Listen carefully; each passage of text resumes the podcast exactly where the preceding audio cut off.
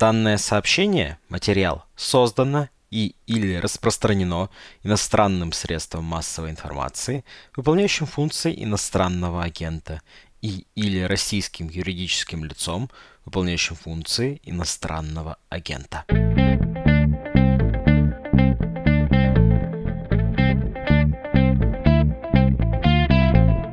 Это выпуск подкаста о новостях, которые долго остаются важными. Сегодня 28 июня 2022 года. Подкаст называется «Что случилось?». Меня зовут Владислав Горин. Сегодняшний собеседник – экономист, ректор Российской экономической школы РЭШ, профессор Барселонского университета Помпео Фабра Рубен Ениколопов. Рубен Сергеевич, здравствуйте.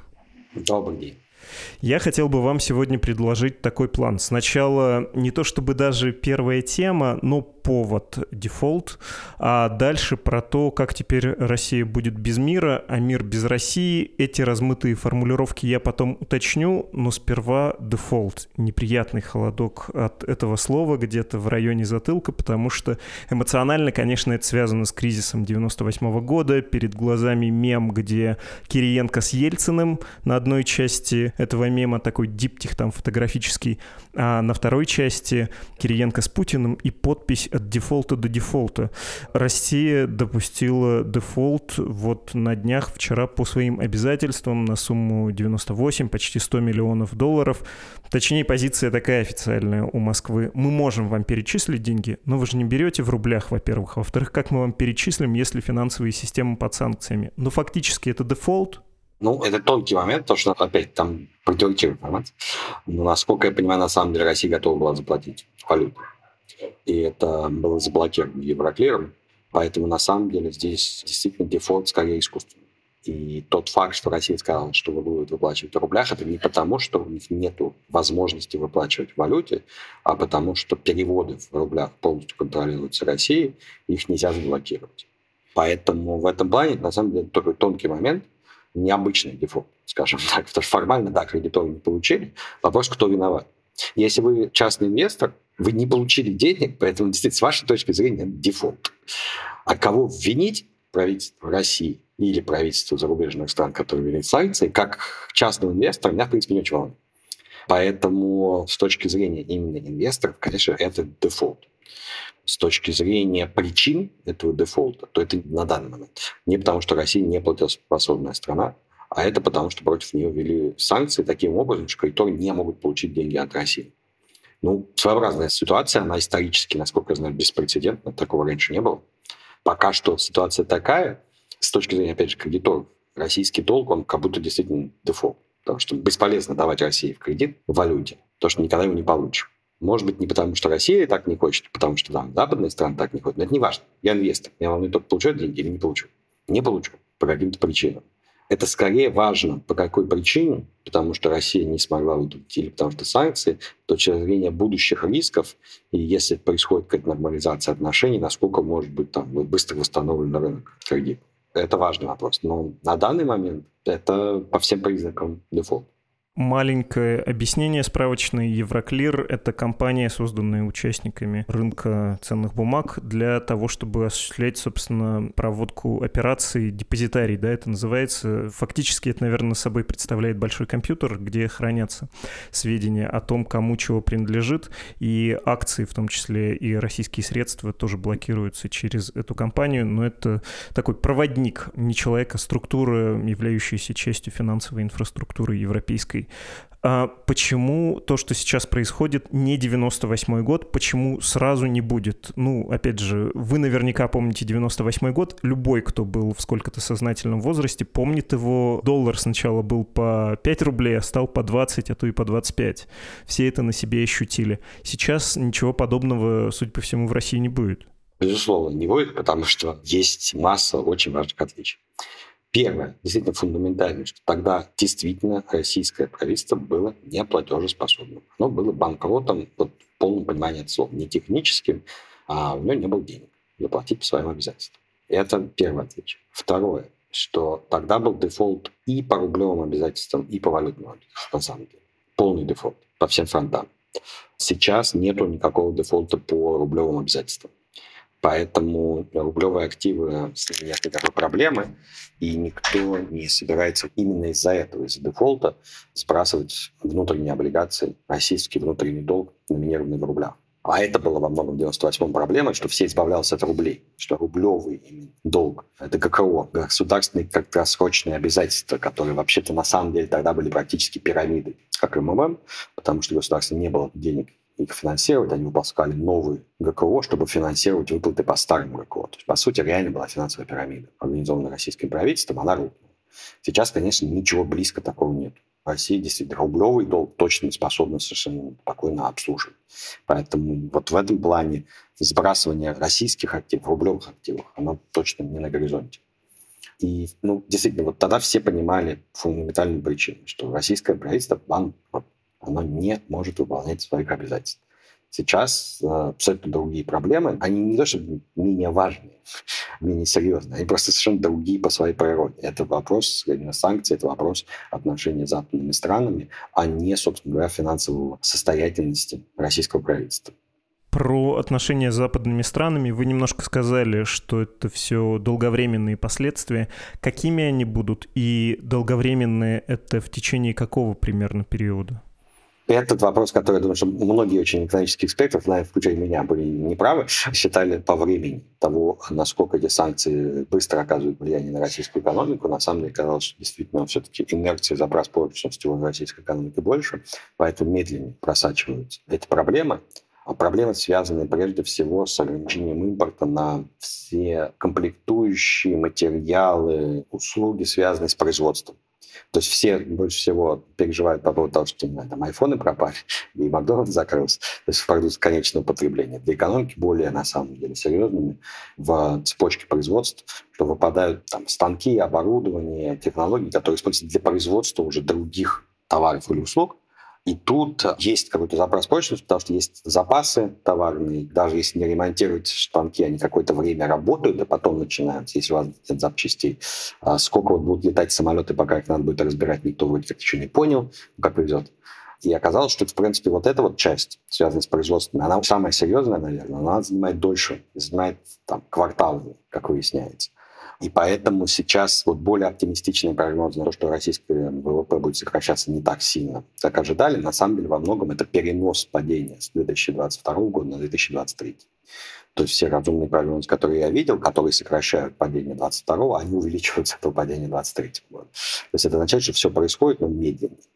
И, конечно, вот все, что связано с производством, и то, что российское производство, на самом деле, не все разговоры о локализации, импортозамещении и так далее, оно было очень сильно зависимо от импортных комплектующих, технологий и так далее, что абсолютно нормально. Это говорило о том, что, в общем, российская экономика здоровая, включенная в мировую экономику вот все эти проблемы, они будут постепенно, постепенно просачиваться в экономику. Поэтому на самом деле достаточно интересный, необычный кризис, который такой вполне ожидаемое медленное падение экономики. Я, если можно, потом про это уточню еще. Мы просто перешли к разговору о санкциях, а хотелось бы про дефолт договорить, про последствия вот такой специфической позиции России как заемщика внешних средств, как э, страны, привлекающей инвестиции. Это в какой перспективе и каким образом скажется? Ну, это уже сейчас сказывается. То, что на самом деле Россия просто практически отрезана от внешних рынков капитала. Никто России из-за рубежа давать в валюте на данный момент не готов. Это данность, надо понять, что мы живем. Во всяком случае, в евро и в доллар. То есть можно обсуждать, что, может быть, в юанях Китай готов дать, с одной стороны. С другой стороны, вот сейчас пока что, на самом деле, позиция России такая, что никакой необходимости горящей брать в долг нету. Скорее наоборот если брать именно в валюте, то у нас сейчас проблема в том, что у нас слишком большой вток валюты от экспортных операций по сравнению с оттоком валюты из-за сокращения импорта и не на что потратить. Поэтому у нас так сильно укрепляется рубль, что на самом деле для экономики уже стало некой проблемой. Поэтому вот да, есть ограничения, что невозможно взять долг в валюте, с одной стороны. С другой стороны, это сейчас вообще никакая проблема, потому что и так не надо. Угу. В общем, говоря теперь про санкции, я почему-то вспомнил лирическое, позвольте мне отступление, как я был студентом, наверное, в середине 2000-х, и тогда еще можно было, разные политики, в том числе успевшие стать внесистемными, приезжали к нам в университет, и в этом числе был Борис Немцов, ему из зала подали записку с вопросом, не столько как действующему на тот момент политику, сколько как бывшему вице-премьеру, мол, чего же Россия платит по долгам Советского Союза. Россия в тот момент их еще платила, расплатилась она где-то во второй половине 2010-х годов. И Немцов, тем более, что аудитория была студенческая, сказал, слушайте, ну вот большевики один раз не заплатили, и СССР долгое время был страной-изгоем. Вы чего хотите, чтобы Россия снова стала страной кидалой? Это точная цитата. Я понимаю, почему в 90-е, в 2000-е можно было рационально опасаться стать страной кидалой. В том смысле, что инвесторы не придут, перспектив не будет, отношения с вот этим большим мировым, более передовым хозяйством ты не сможешь наладить. А теперь ты чего? Потеряв голову, по волосам не плачут. Война, связанные с ней санкции, общая токсичность Российской Федерации — это все длинный фундаментальный разлад э, самой развитой частью мира, когда ни о каких инвестициях не думаешь, никакие перспективы не просматриваются. Наоборот, все эти месяцы мы видим, как инвесторы просто бегут из России, оставляя там странным людям свои активы, и эти люди вешают новые вывески «грустная точка», да.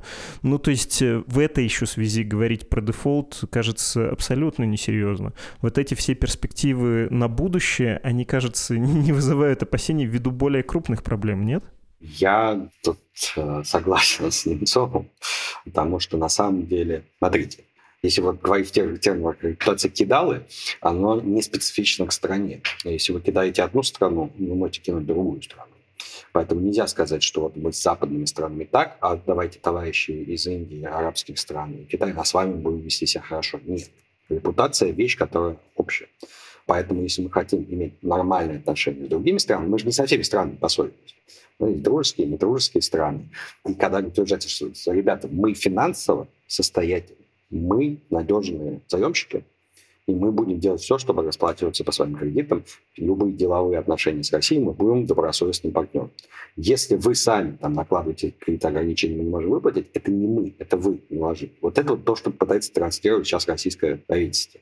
Для людей из западных стран, в принципе, все равно. Ну, как бы, вот если для инвесторов, им все равно из-за кого? Из-за России или из-за санкций не заплатили, они потеряли свои деньги их можно понять. Но для всех остальных инвесторов, инвесторов, опять же, действительно, есть много стран, которые потенциально могут вкладывать в Россию. Китай, арабские страны, Индия могут иметь какие-то проекты. Вот для взаимоотношений со всеми остальными странами очень важно поддерживать имидж надежного учитывая ограничения, но рационального и старающегося исполнять свои обязательства партнера. Поэтому, безусловно, даже в текущий момент, я уже не говорю о том, что это репутация, которая потом, на самом деле, очевидно, ставка российского правительства на то, что сейчас вот ну, условно говоря, Европа и Америка устанут и примут все, что произошло, и с ними, опять же, надо будет налаживать отношения. Конечно, если вы один раз кинете, то это десятками лет будет проходить. А если только из-за санкций, ну, как договориться под санкции, так и есть.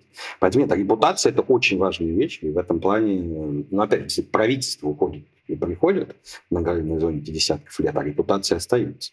Хорошо. Э, давайте поговорим про падение, которое, как вы сказали, сдвигается даже не с этого года, а на 2023 год. Что по сегментам вы видите, где быстрее всего будет провал, кто дольше всего протянет какие отрасли? И это вопрос, наверное, не только про Россию, по правде говоря, но и про мир, поскольку тут взаимозависимость серьезная.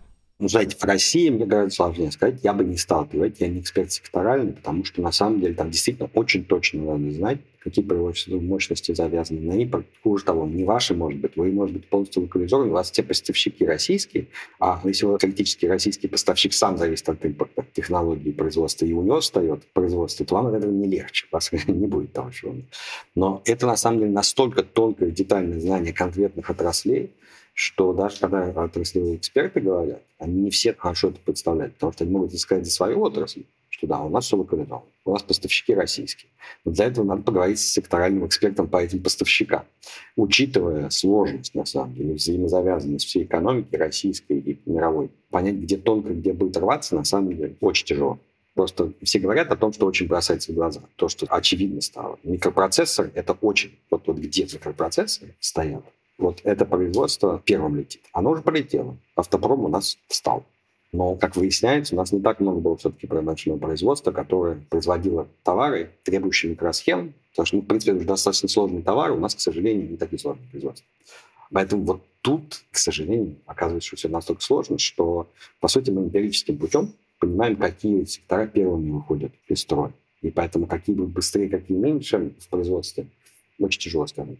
А с точки зрения мира посмотреть, где какие сектора наибольше пострадали, это в каком-то смысле легче, потому что это то, где Россия и Украина очень важны на самом деле, играли большую роль. Основное – это, конечно, сельское хозяйство, если брать вместе Россию и Украину, и то, что больше всего угрожает мировой экономике, потому что это затрагивает беднейшие страны. Вот вопрос с сельхозпродукцией, его непропорционально важная роль именно из-за того, что она бьет по самым незащищенным. И, ну, второе, конечно же, это цены на энергоносители. И это прям по всей мировой экономике. И основное то, что сейчас все крупные международные агентства, Всемирный банк, ОСР, все сокращают свои предсказания относительно роста экономики мировой. Прежде все говорят о росте все-таки, о рецессии сейчас не идет речь. Но это прежде всего связано, конечно, с ценами на энергоносители. У меня перед глазами про рост есть европейские цифры. Это сведения Еврокомиссии, ее прогноз. В этом году они до войны ожидали, что 4% будет э, роста экономики в странах Союза. Снизили прогноз практически в полтора раза, 2,7%. Ну и надо, наверное, учесть, что 4% это, в общем, был такой смелый прогноз после пандемийный, очевидно, рост. По инфляции, которая тоже прогнозировалась как рекорд рекордное. Увеличили прогноз. Про Россию говорят, что 10% в этом году она потеряет ВВП, потом где-то по проценту с небольшим будет восстанавливаться, но, в общем, единовременный откат на 10 лет. Про это тоже хочется поговорить, по правде говоря. То, что происходит с Россией сейчас, вот настолько медленное, контролируемое, вспоминая вчерашнюю статью, в которой и вы тоже комментатор про Набиулину, да, как экономический блок правительства и Центробанк удерживают ситуацию стабильной, это же тоже создает возможности для того, чтобы отступать потихоньку, нести меньше политических рисков, когда градус повышается или понижается, как угодно, конец все равно один. Постепенно это не так шокирует, да, того, кого ты варишь или подмораживаешь. И в этот момент можно успеть перестроиться. В общем-то, можно сказать, что Россия к новому оптимуму сравнительно комфортно придет. Если называть новым оптимумом падение на 10%, вообще можно говорить о каком-то комфорте, то, наверное, да, в смысле, что это происходит медленно, а не резко. И это вопрос действительно во многом психологический, насколько люди реагируют на резкие изменения более сильно, чем на более медленные изменения.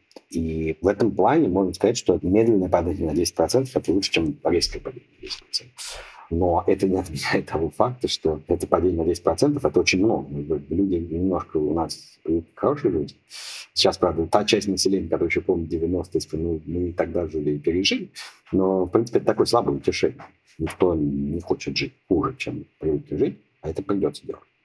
И в этом плане не надо строить иллюзий. Российская экономика упадет, упадет достаточно сильно, снизится. Вот есть еще тонкая вещь, которая не сразу очевидна.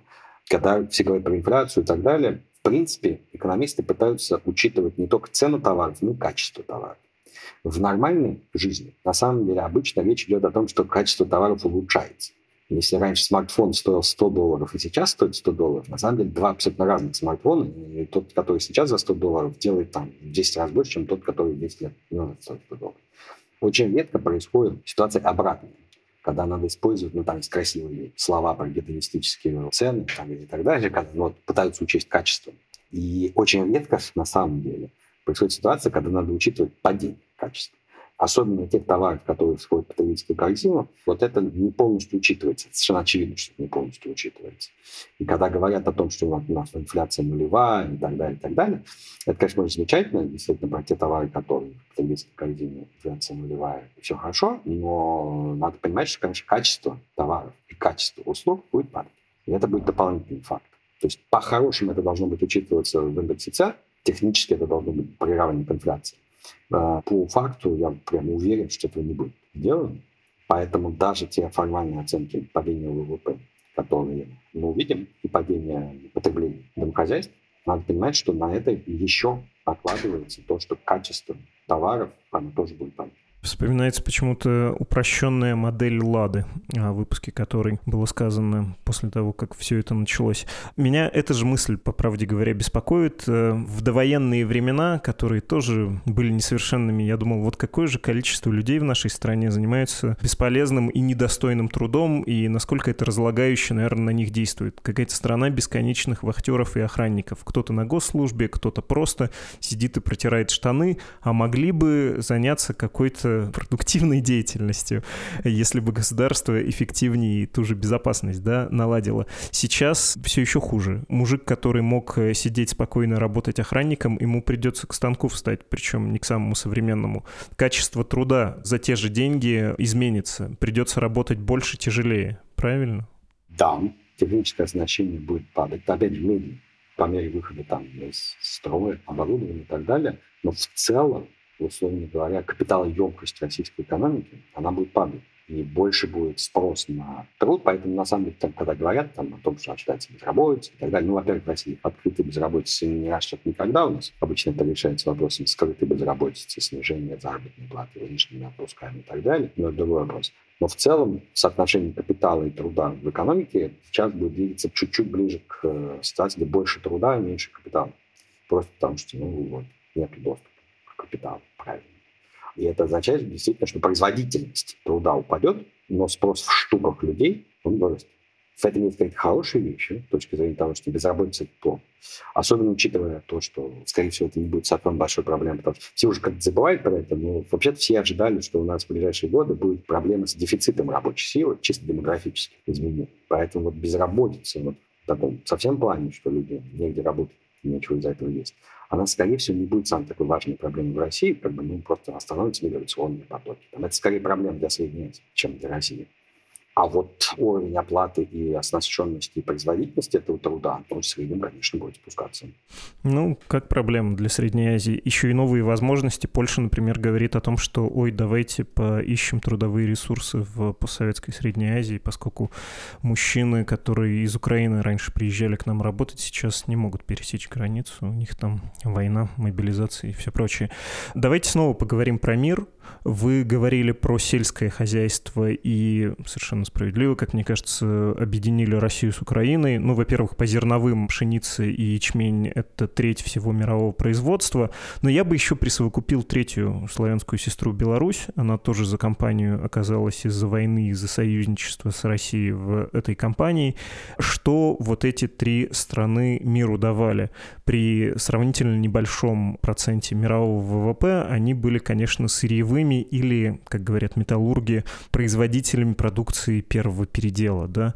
Но это важная функция вообще-то, одна из базовых. Без сырья и без э, черной металлургии в чушках ты мало чего можешь потом сделать. Ну, в общем, Беларусь, Украина, Россия давали, повторюсь, э, зерно, Калийные удобрения, конечно же, та же самая черная металлургия, и когда происходит разрушение какого-нибудь предприятия в Украине в результате военных действий, это тоже еще и экономически крайне значимая вещь. Безусловно, значима цветная металлургия, в том числе потому, что она используется для альтернативной энергетики, которая вроде как должна компенсировать сокращение поставок энергоносителей из Российской Федерации. Нефть, газ вы сказали, это само собой. Что там еще есть? Уголь, с которым прям резкая происходит ситуация обрубания и Кузбасс на себе это ощутит. Есть еще древесина. И все, что делалось из э, дерева, тоже такие обычно первичные вещи, но, в общем-то, для Европы это было значимо. Где еще Россия, Украина, Беларусь были крайне заметны, и без чего всему остальному миру будет не здорово?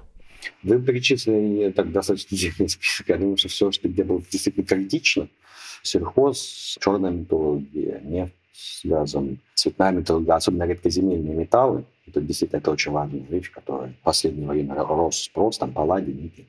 Именно действительно из альтернативной энергетики.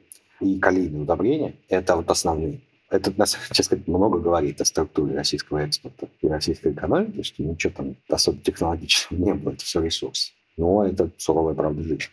Это именно то, что Россия, Беларусь, ну, простя коллеги из Беларуси, сейчас в Беларуси рассматривается практически как единая с Россией, поэтому все как немножко забывают, как говорят Россия, Украина, на самом деле Россия уже пытается развивать Беларусь.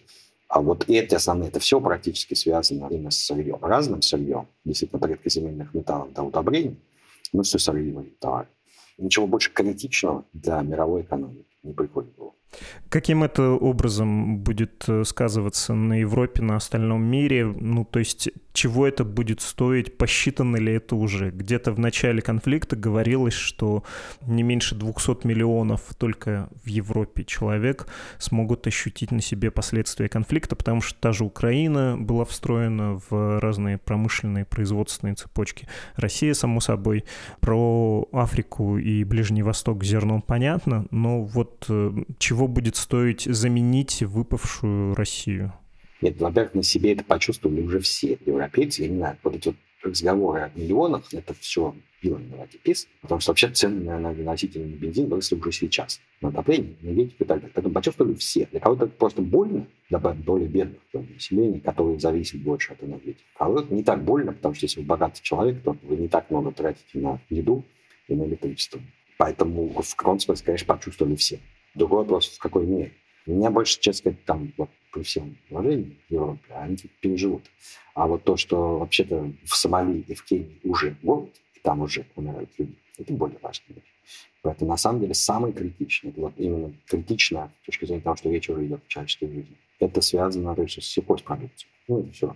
Хозяйство просто, например, не только зерно, там, подсолнечник и так далее, а еще полимерные удобрения. Но все, что связано с сельским хозяйством, с точки зрения вот, эффекта на жизнь людей, это гораздо более неприятная история, именно потому что это наиболее незащищенное слои населения в Африке, в некоторых там, бедных арабских странах, они на себе чувствуют в полной мере. А энергоносители тоже, как бы, вещи, энергоносители, это чувствуют все европейцы гораздо больше степени. А дистрибьюсивные ничего, С точки зрения качества жизни это не такая болезненная история. Но я бы больше всего, вот если брать мировую экономику, с точки зрения там, Всемирного банка и так далее, я бы всего переживал по поводу сельского хозяйства, потому что оно напрямую связано с жизнью. Люди, люди умирают уже в Сомали.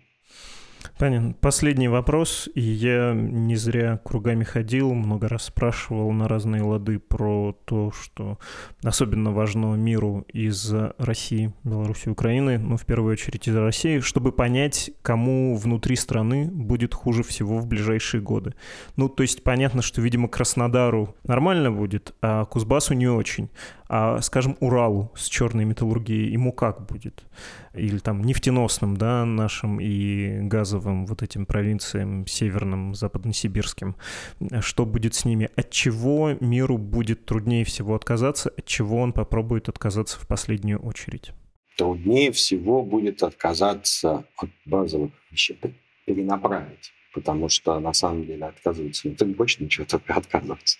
Все хотят найти альтернативный источник получения. А с Кузбассом даже на самом деле, как бы вот сейчас это проблема, вопрос, что на самом деле рубль, он чисто быстрее перенаправляется, он же не как трубопровод.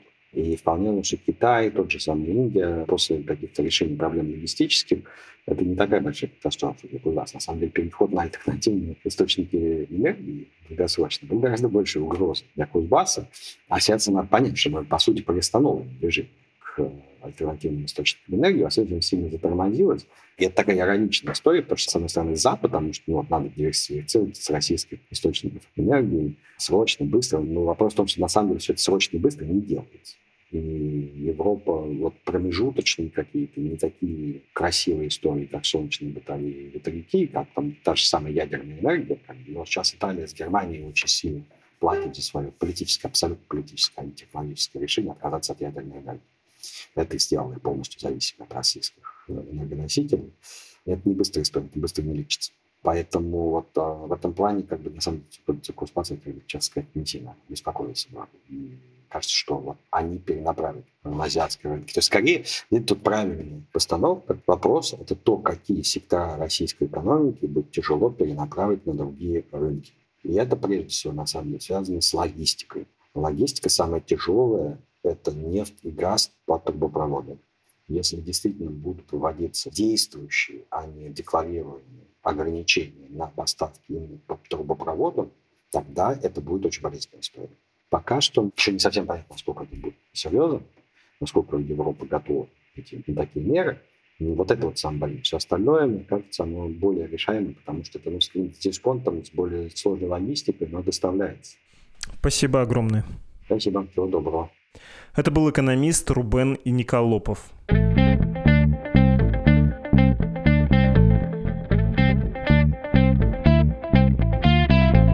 Открываем письмо слушателя, который прислал нам аудиофайл про данное сообщение материал, с которого мы начали этот эпизод, и читаем. Здравствуйте, Владислав и вся команда «Медузы». Уже не первый год слушаю ваши подкасты и наконец-то решился принять участие в интерактиве и помочь редакции, чем могу, даже если это будет начитка бессмысленного текста. Пожалуйста, не останавливайтесь, продолжайте вашу классную работу. Все плашки и на агентство рано или поздно падут, а выпуски подкастов совершенно точно останутся навсегда. Это написал нам нам Игорь. Игорь, спасибо вам гигантское и за начитку, и за добрые слова. Всем, кто хочет поддержать «Медузу» морально, пишите на адрес электронной почты подкаст собакамедуза.io. Всем, кто хочет поддержать нас материально, финансово, заходите на странички safe.meduza.io. Это на английском языке, можно послать друзьям, которые живут за рубежом и хотят поддержать свободу прессы в мире. Ну и по-русски есть страничка, конечно, support.meduza.io.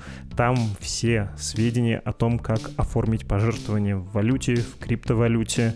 И там же можно взгрустнуть насчет того, что из России сейчас проблематично пересылать нам деньги, помимо, повторюсь, криптовалют, конечно.